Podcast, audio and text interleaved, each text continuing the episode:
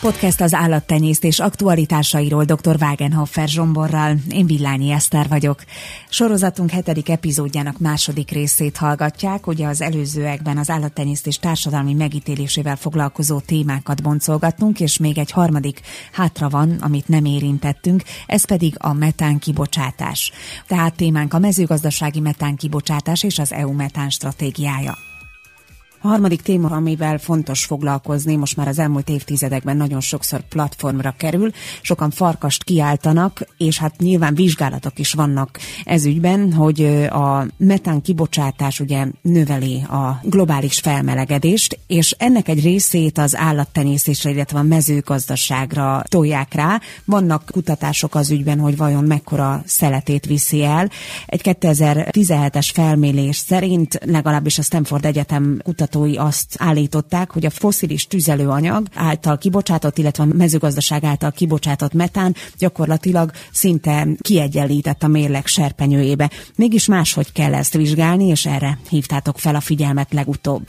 Igen, mert itt is egyébként a kimutatás pont ezt erősítem, amit mi is mondunk, hogy a mezőgazdasági eredetű üvegházhatású gáz kibocsátás az a természetes metán körforgás részét képezi. Ugyanakkor a globális felmelegedés pedig pont azok a termékek okozzák, amelyek ezen kívül az emberi tevékenység hatására felszíre hozunk, ezek a fosszilis tüzelőanyagok, és ezeknek az elégetésével keletkező gázok okozzák nagy részt azt a felmelegedést, ami az elmúlt évszázadokban és most inkább az elmúlt évtizedekben meg különösen fölerősödött. Na most különböző erőterek mozognak mozognak a világban, különböző érdekkörök mozognak, és hát nagyon jól tudjuk, hogy a kőolaj lobby, meg úgy általában fosszilis tüzelőanyagok értékesítésével, forgalmazásával foglalkozó gazdasági érdekkör hihetetlen gazdasági hatalommal is rendelkezik, és hát nekik azért nem áll érdekükben azt terjeszteni, hogy hát itt az elsődleges hunyók azok ők, vagy legalábbis azok a gázok, amelyek ennek a tevékenységnek a révén keletkeznek, és amit eléget az emberiség, vagy azzal, hogy közlekedik, vagy azzal, hogy energiát termel, vagy előállít bizonyos termékeket.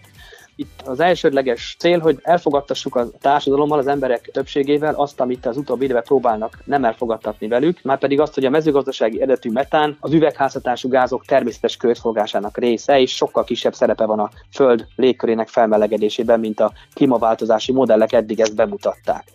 Egyébként nagyon fontos lenne figyelembe venni az EU metán stratégiájánál is, meg hát aztán amikor a különböző világmodelleket készítik, abba is ezeket így kellene kiszámolni. Mert hogy most a metán... jelen pillanatban ez nem így van? Tehát, hogy darab darabra Nem, nem, de ez, jelen pillanatban nem veszik figyelembe ezt a körforgást, hogy része a körforgásnak, hanem úgy tekintik, hogy ez egy exogén, tehát egy külső forrás, üvegházhatású gáz kibocsátó forrás, amely nem kerül vissza a természetbe, tehát nincs egy ilyen körforgás része, vagy ha van, az csak egy töredéke ennek.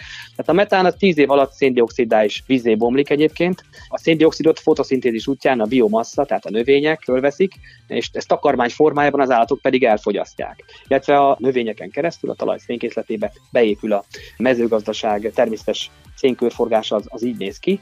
Ezért a takarmányokba beépülő úgy is szoktuk mondani, hogy biomassa alapú széndiokszid mennyiségét teljes mértékben figyelembe kell venni akkor, amikor ilyen ágazati szintű metán kibocsátásról beszélünk, nem csak a kibocsátást kell nézni, hanem az elnyelést is nézni kell, és ezek a globális modellek nem ilyen formában veszik figyelembe. Sokkal nagyobb hangsúlyt kellene helyezni a fosszilis tüzelőanyagokból származó metán kibocsátás csökkentésére, ellenben, amit hangsúlyoznak, hogy az állattenyésztés, illetve a mezőgazdaság kibocsátás csökkentését kell előtérbe helyezni, és ezért aztán ez találkozik a vegán lobbival, és akkor egyből harsogják azt, hogy az állattenyésztést be kell szüntetni, le kell építeni, mert egyrészt kínozzuk az állatokat, másrészt meg, meg a klímaváltozás is hozzájárulunk. Egyik sem igaz, attól még sajnos vannak esetek, amikor a ahogy elmondtam az előbb is, az állatokat olyan körülmények között tartjuk, ami nem megengedett. Ezeket a telepeket mi is azon vagyunk, hogy minél hamarabb felszámolják és megtaláljuk, illetve hát a metán kibocsátásnál pedig ezekre az új alapokról kellene beszélni, meg arról is kéne beszélni, hogy globális értelemben az állattenyésztés az Európai Unióban legalábbis már igencsak hatékony,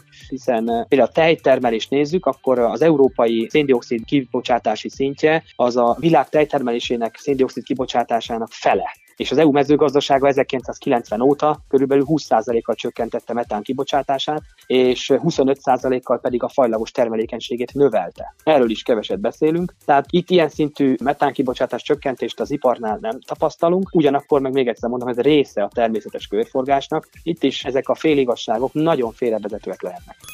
Milyen úton módon lehetne elérni azt, hogy tényleg ezt szisztematikusan így vizsgálják, ahogy most te is elmondtad? Hát azt kérje, és itt is a Kopa Kodzseka vetette ezt föl, és mi is csatlakoztunk hozzá, hogy pontosan kellene a metán kibocsátást nyomon követni, az ellenőrzést és szakszerű jelentéseket kéne erről készíteni, tehát világos módszereket kell fölállítani, amelyek pontosan mérik a kibocsátást, és a mezőgazdasági üzemek metán kibocsátását egyszerű és átfogó ellenőrzéssel lehetne megoldani, tehát úgy kéne ezt a módszert kialakítani, ez viszonylag egyszerűen kivitelezhető legyen, és onnantól kezdve a gazdálkodókat ne terhelje többletköltség azért, mert a gázkibocsátást ellenőrzik, azt is látni kell egyébként, hogy a mezőgazdaságban a metán kibocsátásnak a két fő forrása a trágya, illetve a kérődzők emésztő rendszere. Na most a trágyánál, a trágyakezelési módszerekben óriási fejlődés volt az elmúlt időszakban. Például a biogázként való trágya hasznosításnál a metán kibocsátás nem hogy növekszik, hanem csökken azáltal, hogy energiát termelünk metánból, és ugye egyrészt a szénkörforgás része ez a metán, ami képződik, másrészt pedig még a trágya alapú energiatermelés pedig kiváltja a fosszilis üzemanyagok által termelt energiatermelést, és ezért kevesebb fosszilis üzemanyagot kell elégetni, tehát e tekintetben is csökkenti a metán kibocsátást. A másik az állatok emésztőrendszerén keresztül történő metán kibocsátás, ez ugye a kérődzőknél történik, ott pedig a nemesítéssel, tenyésztéssel, ahogy az előbb elmondtam, 25% a tejtermelésnél például a fajlagos javulás a termelésnél, ami azt jelenti, hogy 25%-kal kevesebb takarmányból lehet előállítani egységnyi mennyiségű tejet, illetve a húsnál is, a marhahús előállításnál is nagyon jelentős, mint egy 20%-os hatékonyságjavulás volt az elmúlt időszakban. Tehát itt is jó híreket tudok mondani, úgyhogy ezeket, ha minél többen meghallgatják, és minél több embernek elmondjuk és átadjuk, akkor talán nehezebb lesz őket félrevezetni. Podcast az állattenyésztés aktualitásairól dr. Wagenhoffer Zsomborral. Sorozatunk hetedik epizódját hallották, hogyha az eddigieket még nem hallgatták meg, akkor mindenképpen kattintsanak. Hallgathatnak minket itt az Encoron, a Spotify-on, a Google Podcast-on és egyéb platformokon is. Viszont hallásra!